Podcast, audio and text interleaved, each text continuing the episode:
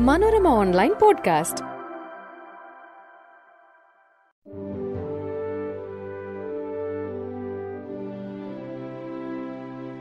നമസ്കാരം. ഞാൻ സെബിൻ പയസ്. മനോരമ ഓൺലൈൻ പോഡ്കാസ്റ്റിലേക്ക് സ്വാഗതം.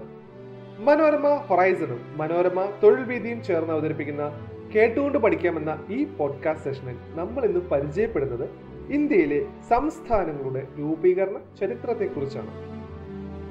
ആയിരത്തി തൊള്ളായിരത്തി നാൽപ്പത്തി ഏഴ് ഓഗസ്റ്റ് പതിനഞ്ചിന് ബ്രിട്ടനിൽ നിന്ന് ഇന്ത്യ സ്വാതന്ത്ര്യമാകുമ്പോൾ അഞ്ഞൂറിലധികം നാട്ടുരാജ്യങ്ങളാണ് ഉണ്ടായിരുന്നത്. ബ്രിട്ടീഷുകാർ നേരിട്ട് ഭരണം നടത്തിയിരുന്ന പ്രദേശങ്ങളും ബ്രിട്ടീഷുകാരുടെ അധിശ്വത്വം അംഗീകരിച്ച് പാരമ്പര്യമായി ഭരണ നിർവഹണം നടത്തിയിരുന്ന നാട്ടുരാജ്യങ്ങളും കൂടാതെ ഫ്രഞ്ച് പോർച്ചുഗീസ് ഭരണ പ്രദേശങ്ങളും ഇവിടെ ഉണ്ടായിരുന്നു. നാട്ടുരാജ്യങ്ങളെ ഇന്ത്യൻ യൂണിയന്റെ ഭാഗമാക്കുക എന്നതായിരുന്നു സ്വാതന്ത്ര്യാനന്തര ഭാരതം നേരിട്ട പ്രധാന വെല്ലുവിളികളിൽ ഒന്ന്. നാട്ടുരാജ്യ സംയോജനത്തിന് ചുക്കാൻ പിടിച്ചത് ഇന്ത്യയുടെ ആദ്യ ആഭ്യന്തര മന്ത്രിയും ഉപപ്രധാനമന്ത്രിയുമായിരുന്ന സർദാർ വല്ലഭായ് പട്ടേൽ ആണ്. നാട്ടുരാജ്യ വകുപ്പ് സെക്രട്ടറിയും മലയാളിയുമായ വി പി മേനോനാണ് നാട്ടുരാജ്യങ്ങളെ ഇന്ത്യൻ യൂണിയന്റെ ഭാഗമാക്കുന്ന പ്രക്രിയയിൽ സർദാർ പട്ടേലിന്റെ വലം കൈയായി പ്രവർത്തിച്ചത്. ഇന്ത്യയിലെ ബ്രിട്ടീഷ് ഭരണം അവസാനിക്കുന്നതോടെ നാട്ടുരാജ്യങ്ങൾക്ക് ഇന്ത്യയിലോ പാകിസ്ഥാനിലോ ചേരാനോ അതല്ലെങ്കിൽ സ്വതന്ത്രമായി നിലകൊള്ളാനോ അവകാശമുണ്ടായിരിക്കണമെന്നായിരുന്നു ഇന്ത്യൻ ഇൻഡിപെൻഡൻസ് ആക്ടിലെ വ്യവസ്ഥ. ഇതുപ്രകാരം സ്വതന്ത്രമായി നിലനിൽക്കുന്നത് സംബന്ധിച്ച പ്രഖ്യാപനം നടത്തിയ പ്രമുഖ നാട്ടുരാജ്യങ്ങൾ തിരുവിതാംകൂറും ഹൈദരാബാദും ആയിരുന്നു. എന്നാൽ തിരുവിതാംകൂറിലെ രാഷ്ട്രീയ സ്ഥിതി മനസ്സിലാക്കിയ മഹാരാജാവ് ആയിരത്തി തൊള്ളായിരത്തി നാൽപ്പത്തി ഏഴ് ജൂലൈ ഇരുപത്തിയെട്ടിന് ഇന്ത്യൻ യൂണിയനിൽ ലയിക്കാനുള്ള തീരുമാനം പ്രഖ്യാപിച്ചു. ജോധ്പൂരിലെയും ജയ്സാൽമീറിലെയും ഭരണാധികാരികൾ പാകിസ്ഥാനിൽ ചേരാനായി ചർച്ചകൾ നടത്തിയെങ്കിലും ഒടുവിൽ ഇന്ത്യൻ യൂണിയനിൽ ലയിക്കുവാനുള്ള തീരുമാനത്തിലെത്തി. സ്വാതന്ത്ര്യ പുലരിക്ക് മുൻപേ തന്നെ ഇന്ത്യയോട് ചേർന്ന് നിൽക്കുന്ന മിക്കവാറും നാട്ടുരാജ്യങ്ങളെ ഇന്ത്യൻ യൂണിയന്റെ ഭാഗമാക്കാൻ സാധിച്ചു. പാകിസ്ഥാനിൽ ചേരാൻ ജുനഗഡ് നവാബ് ആഗ്രഹിച്ചിരുന്നെങ്കിലും ജനഹിത പരിശോധനയിലൂടെ ആ നാട്ടുരാജ്യം ഇന്ത്യൻ യൂണിയന്റെ ഭാഗമായി. ആയിരത്തി തൊള്ളായിരത്തി നാൽപ്പത്തി ഏഴ് നവംബറിൽ സ്റ്റാൻ സ്റ്റിൽ എഗ്രിമെന്റിൽ ഒപ്പുവെച്ച ഹൈദരാബാദിനെ ആയിരത്തി തൊള്ളായിരത്തി നാൽപ്പത്തി എട്ട് സെപ്റ്റംബറിൽ ഓപ്പറേഷൻ പോളോ എന്ന സൈനിക നീക്കത്തിലൂടെ ഇന്ത്യയുടെ ഭാഗമാക്കി. ആയിരത്തി തൊള്ളായിരത്തി നാൽപ്പത്തി ഒൻപത് ഏപ്രിൽ മുപ്പതിന് ഭോപ്പാൽ നവാബും ആയിരത്തി തൊള്ളായിരത്തി നാൽപ്പത്തി ഒൻപത് സെപ്റ്റംബർ ഒൻപതിന് ത്രിപുര മഹാറാണി കാഞ്ചൻ പ്രഭാദേവിയും ഇന്ത്യൻ യൂണിയനിൽ ചേരാനുള്ള കരാറിൽ ഒപ്പുവെച്ചു. ഇന്ത്യയുടെ ശക്തമായ സമ്മർദ്ദത്തെ തുടർന്ന് ആയിരത്തി തൊള്ളായിരത്തി നാൽപ്പത്തി ഒൻപത് സെപ്റ്റംബർ ഇരുപത്തിയൊന്നിന് മണിപ്പൂർ മഹാരാജാവ് നിയമസഭയോട് കൂടിയാലോചിക്കാതെ തന്നെ ലേനക്കരാറിൽ ഒപ്പുവെച്ചു. ആയിരത്തി തൊള്ളായിരത്തി അൻപത്തി ആറ് ഓഗസ്റ്റ് മുപ്പത്തി ഒന്നിന് രാഷ്ട്രപതിയുടെ അംഗീകാരം ലഭിച്ച സംസ്ഥാന പുനഃസംഘടനാ നിയമം പ്രാബല്യത്തിൽ വന്നത് ആയിരത്തി തൊള്ളായിരത്തി അൻപത്തി ആറ് നവംബർ ഒന്നിനാണ്. സംസ്ഥാന പുനരേകീകരണ കമ്മീഷന്റെ ശുപാർശയിൽ ചില മാറ്റങ്ങൾ വരുത്തി ഭാഷാ അടിസ്ഥാനത്തിൽ പതിനാല് സംസ്ഥാനങ്ങളും ആറ് കേന്ദ്രഭരണ പ്രദേശങ്ങളും നിലവിൽ വന്നു. ആന്ധ്രാപ്രദേശ് അസം ബീഹാർ ബോംബെ കേരളം മധ്യപ്രദേശ് മദ്രാസ് മൈസൂർ ഒറീസ പഞ്ചാബ് രാജസ്ഥാൻ ഉത്തർപ്രദേശ് വെസ്റ്റ് ബംഗാൾ ജമ്മു കാശ്മീർ എന്നിവയായിരുന്നു ആ സംസ്ഥാനങ്ങൾ. ആൻഡമാൻ നിക്കോബാർ ദ്വീപുകൾ ഹിമാചൽ പ്രദേശ് മണിപ്പൂർ ത്രിപുര ലക്ഷദ്വീപ് മിനിക്കോയ് അമിൻദീവി ദ്വീപുകൾ എന്നിവയായി ആറ് കേന്ദ്രഭരണ പ്രദേശങ്ങളും ആയിരത്തി തൊള്ളായിരത്തി അൻപത് ജനുവരി ഇരുപത്തിയാറിന് ഇന്ത്യൻ ഭരണഘടന നിലവിൽ വന്ന വേളയിൽ രാജ്യത്തെ സംസ്ഥാനങ്ങളെ part A part B part C part D എന്നിങ്ങനെ നാലായി തരംതിരിച്ചിരുന്നു. പാർട്ട് എ സംസ്ഥാനങ്ങൾ ബ്രിട്ടീഷ് ഇന്ത്യയിലെ ഗവർണറുടെ പ്രവേശികളായിരുന്ന പ്രദേശങ്ങളാണ് ഇതിൽ ഉൾപ്പെട്ടത്. ഗവർണറും നിയമ നിർമ്മാണ സഭയുമാണ് ഇവിടങ്ങളിൽ ഭരണം നടത്തിയിരുന്നത്. ഒൻപത് സംസ്ഥാനങ്ങളാണ് ഈ പട്ടികയിൽ ഉൾപ്പെട്ടിരുന്നത്. ബോംബെ മദ്രാസ് അസം ബീഹാർ മധ്യപ്രദേശ് പഞ്ചാബ് ഉത്തർപ്രദേശ് ഒറീസ വെസ്റ്റ് ബംഗാൾ എന്നിവയായിരുന്നു പാർട്ട് എ സംസ്ഥാനങ്ങൾ പാർട്ട് ബി സംസ്ഥാനങ്ങൾ.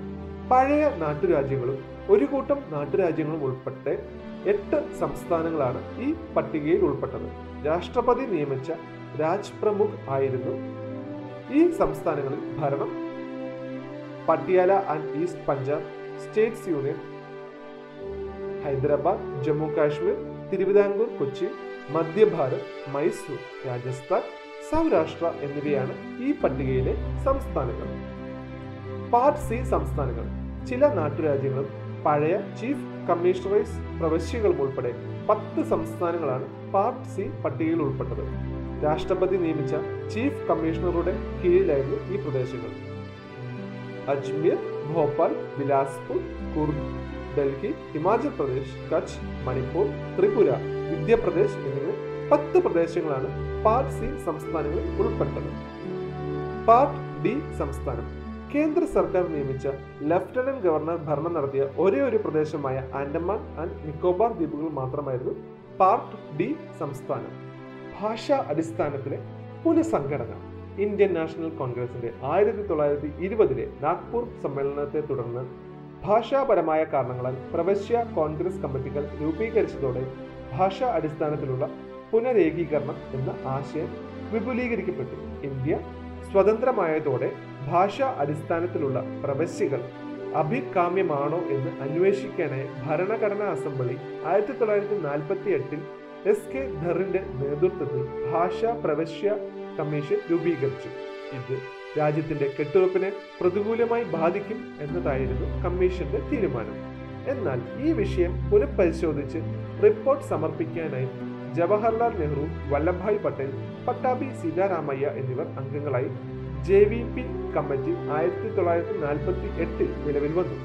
ത്രീ മിനിസ്റ്റേഴ്സ് കമ്മിറ്റി എന്നും അറിയപ്പെട്ട കമ്മിറ്റി ആയിരത്തി തൊള്ളായിരത്തി നാൽപ്പത്തി ഒൻപത് ഏപ്രിലിൽ സമർപ്പിച്ച റിപ്പോർട്ടിൽ ഭാഷാടിസ്ഥാനത്തിലുള്ള സംസ്ഥാന പുനഃസംഘടനയ്ക്ക് അനുകൂലമായ സാഹചര്യമല്ല എന്നതായിരുന്നു വിലയിരുത്തൽ. ഭാഷാ അടിസ്ഥാനത്തിൽ സംസ്ഥാന രൂപീകരണം എന്ന ആവശ്യം രാജ്യത്തിന്റെ പല ഭാഗത്തും ഉണ്ടായി.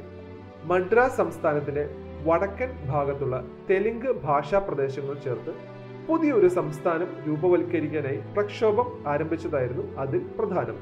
ആന്ധ്രയിൽ നിന്നുള്ള സ്വാതന്ത്ര്യ സമര സേനാനി പോറ്റി ശ്രീരാമലു തെലുങ്ക് ഭാഷ സംസാരിക്കുന്ന പ്രദേശങ്ങൾ ചേർത്ത് പുതിയൊരു സംസ്ഥാനമെന്ന ആവശ്യവുമായി ആയിരത്തി തൊള്ളായിരത്തി അൻപത്തിരണ്ട് ഒക്ടോബർ പത്തൊമ്പതിന് മദ്രാസ് ഹൗസിൽ നിരാഹാര സത്യാഗ്രഹം ആരംഭിച്ചു. ആയിരത്തി തൊള്ളായിരത്തി അൻപത്തിരണ്ട് ഡിസംബർ പതിനഞ്ചിന് ശ്രീരാമലു മരണമടഞ്ഞു. ഇതോടെ സമരം രൂക്ഷമായി. ശ്രീരാമലുവിന്റെ മരണത്തിന് നാല് ദിവസങ്ങൾക്കു ശേഷം പ്രധാനമന്ത്രി ജവഹർലാൽ നെഹ്റു ആന്ധ്ര സംസ്ഥാനം രൂപവൽക്കരിക്കാനുള്ള തീരുമാനം പ്രഖ്യാപിച്ചു.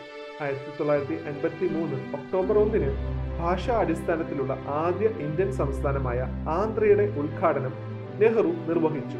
ഗുജറാത്തി മറാഠി ഭാഷകൾ സംസാരിക്കുന്ന പ്രദേശങ്ങളെ ബോംബെയെ വിഭജിക്കാൻ പ്രക്ഷോഭങ്ങൾ ആരംഭിച്ചു. മഹാരാഷ്ട്രയുടെ താൽപര്യ സംരക്ഷണത്തിനായി സംയുക്ത മഹാരാഷ്ട്ര സമിതിയും ഗുജറാത്തിനായി മഹാ ഗുജറാത്ത് ആന്തോളനും നിലകൊണ്ടു. ആയിരത്തി തൊള്ളായിരത്തി അറുപത് മെയ് ഒന്നിന് ബോംബെ സംസ്ഥാനം വിഭജിച്ച് ഗുജറാത്ത് മഹാരാഷ്ട്ര സംസ്ഥാനങ്ങൾ നിലവിൽ വന്നു. രാജ്യത്തെ സംസ്ഥാനങ്ങൾ പതിനഞ്ചായി. ആയിരത്തി തൊള്ളായിരത്തി അൻപത്തി മൂന്ന് ഡിസംബർ ഇരുപത്തിരണ്ടിനാണ് പ്രധാനമന്ത്രി നെഹ്റു ഇന്ത്യൻ യൂണിയനിലെ സംസ്ഥാനങ്ങളുടെ പുനരേകീകരണവുമായി ബന്ധപ്പെട്ട റിപ്പോർട്ട് സമർപ്പിക്കാനായി ഒരു കമ്മീഷനെ നിയമിക്കുന്ന പ്രഖ്യാപനം പാർലമെന്റിൽ നടത്തിയത്. ജസ്റ്റിസ് ഫസൽ അലി അധ്യക്ഷനായ മൂന്നംഗ കമ്മീഷനിൽ എച്ച് എൻ ഖുസ്രുവും മലയാളിയായ സർദാർ കെ എം പണിക്കരുമായിരുന്നു അംഗങ്ങൾ. ആയിരത്തി തൊള്ളായിരത്തി അൻപത്തി അഞ്ച് സെപ്റ്റംബർ മുപ്പതിനാണ് സംസ്ഥാന പുനരേകീകരണ കമ്മീഷൻ റിപ്പോർട്ട് സമർപ്പിച്ചത്. Part A B C D സ്റ്റേറ്റുകളായി നിലനിൽക്കുന്ന ഇരുപത്തിയെട്ട് പ്രദേശങ്ങളെ പതിനാറ് സംസ്ഥാനങ്ങളും മൂന്ന് കേന്ദ്രഭരണ പ്രദേശങ്ങളുമായി മാറ്റാനായിരുന്നു കമ്മീഷന്റെ ശുപാർശ. ആയിരത്തി തൊള്ളായിരത്തി അൻപത്തി ഏഴിൽ നാഗ ഹിൽസ് ട്വൻസാങ് ഏരിയ എന്ന കേന്ദ്രഭരണ പ്രദേശം നിലവിൽ വന്നു. ആയിരത്തി തൊള്ളായിരത്തി അറുപത്തി ഒന്നിൽ ഇതിനെ നാഗാലാൻഡ് എന്ന് പുനഃനാമകരണം ചെയ്യുകയും പതിമൂന്നാം ഭരണഘടനാ ഭേദഗതിയിലൂടെ ആയിരത്തി തൊള്ളായിരത്തി അറുപത്തി മൂന്ന് ഡിസംബർ ഒന്നിന് രാജ്യത്തെ പതിനാറാമത്തെ സംസ്ഥാനമാക്കുകയും ചെയ്തു. ആയിരത്തി തൊള്ളായിരത്തി അറുപത്തി ആറ് മെയ് ഒന്നിന് സമർപ്പിക്കപ്പെട്ട ജസ്റ്റിസ് ഷാ കമ്മീഷന്റെ നിർദ്ദേശങ്ങളെ തുടർന്ന് പഞ്ചാബ് സംസ്ഥാന പുനർനിർണയ ബിൽ പാർലമെന്റിൽ പാസാക്കി ആയിരത്തി തൊള്ളായിരത്തി അറുപത്തി ആറ് നവംബർ ഒന്നിന് ഹരിയാന സംസ്ഥാനം നിലവിൽ വന്നു. സ്റ്റേറ്റ് ഓഫ് ഹിമാചൽ പ്രദേശ് ആക്ടിലൂടെ ആയിരത്തി തൊള്ളായിരത്തി എഴുപത്തി ഒന്ന് ജനുവരി ഇരുപത്തിയഞ്ചിന് ഹിമാചൽ പ്രദേശിന് സംസ്ഥാന പദവി ലഭിച്ചു. നോർത്ത് ഈസ്റ്റേൺ റീ ഓർഗനൈസേഷൻ ആക്ടിലൂടെ ആയിരത്തി തൊള്ളായിരത്തി എഴുപത്തിരണ്ട് ജനുവരി ഇരുപത്തിയൊന്നിന് മേഘാലയ ത്രിപുര മണിപ്പൂർ സംസ്ഥാനങ്ങൾ നിലവിൽ വന്നതോടെ ഇന്ത്യയിൽ ഇരുപത്തിയൊന്ന് സംസ്ഥാനങ്ങളായി.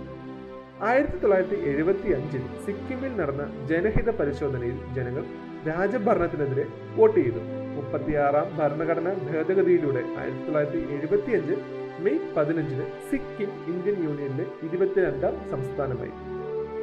ആയിരത്തി തൊള്ളായിരത്തി എൺപത്തി ഏഴ് ഫെബ്രുവരി ഇരുപതിന് മിസോറാമിനും അരുണാചൽ പ്രദേശിനും സംസ്ഥാന പദവി ലഭിച്ചു. ആയിരത്തി തൊള്ളായിരത്തി അറുപത്തി ഒന്ന് ഡിസംബർ പത്തൊമ്പതിന് ഓപ്പറേഷൻ വിജയ് എന്ന സൈനിക നീക്കത്തിലൂടെ ഇന്ത്യൻ യൂണിയന്റെ ഭാഗമായ ഗോവ ആയിരത്തി തൊള്ളായിരത്തി അറുപത്തിരണ്ടിൽ ഡാമിനും ഡിയുവിനുമൊപ്പം കേന്ദ്രഭരണ പ്രദേശമായി. ആയിരത്തി തൊള്ളായിരത്തി എൺപത്തി ഏഴ് മെയ് മുപ്പതിന് ഗോവ രാജ്യത്തെ ഇരുപത്തിയഞ്ച് സംസ്ഥാനമായി. മധ്യപ്രദേശിനെ വിഭജിച്ച് രണ്ടായിരം നവംബർ ഒന്നിന് ഛത്തീസ്ഗഡും ഉത്തർപ്രദേശിനെ വിഭജിച്ച് രണ്ടായിരം നവംബർ ഒൻപതിന് ഉത്തരാഖണ്ഡും ബീഹാറിനെ വിഭജിച്ച് രണ്ടായിരം നവംബർ പതിനഞ്ചിന് ജാർഖണ്ഡും നിലവിൽ വന്നതോടെ ഇന്ത്യയിൽ ഇരുപത്തിയെട്ട് സംസ്ഥാനങ്ങളായി. രണ്ടായിരത്തി പതിനാലിൽ ആന്ധ്രാപ്രദേശ് റീ ഓർഗനൈസേഷൻ ആക്ടിനെ തുടർന്ന് ആന്ധ്രാപ്രദേശിനെ വിഭജിച്ച് രണ്ടായിരത്തി പതിനാല് ജൂൺ രണ്ടിന് രാജ്യത്തെ ഇരുപത്തിയൊൻപതാം സംസ്ഥാനമായി തെലങ്കാന പിറവിയെടുത്തു. രണ്ടായിരത്തി പത്തൊമ്പതിലെ ജമ്മു കാശ്മീർ റീ ഓർഗനൈസേഷൻ ആക്ടിനെ തുടർന്ന് ജമ്മു കാശ്മീർ സംസ്ഥാനത്തെ വിഭജിച്ച് ജമ്മു കാശ്മീർ ലഡാക്ക് എന്നീ കേന്ദ്രഭരണ പ്രദേശങ്ങളാക്കിയതിലൂടെ സംസ്ഥാനങ്ങളുടെ എണ്ണം ഇരുപത്തി എട്ടായി രണ്ടായിരത്തി പത്തൊമ്പത് ഡിസംബറിൽ പാസാക്കിയ നിയമത്തിലൂടെ കേന്ദ്രഭരണ പ്രദേശങ്ങളായ ദാദ്ര നാഗർ ഹവേലിയും ദാമാൻ ദിയുവും ഒന്നായി. ഇതോടെ രാജ്യത്തെ കേന്ദ്രഭരണ പ്രദേശങ്ങളുടെ എണ്ണം എട്ടായി. ഇന്ത്യയിലെ സംസ്ഥാനങ്ങളുടെ രൂപീകരണ ചരിത്രത്തിലൂടെയാണ് നമ്മൾ കടന്നുപോയത്.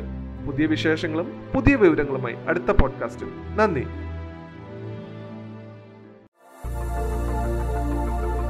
Manorama online podcast.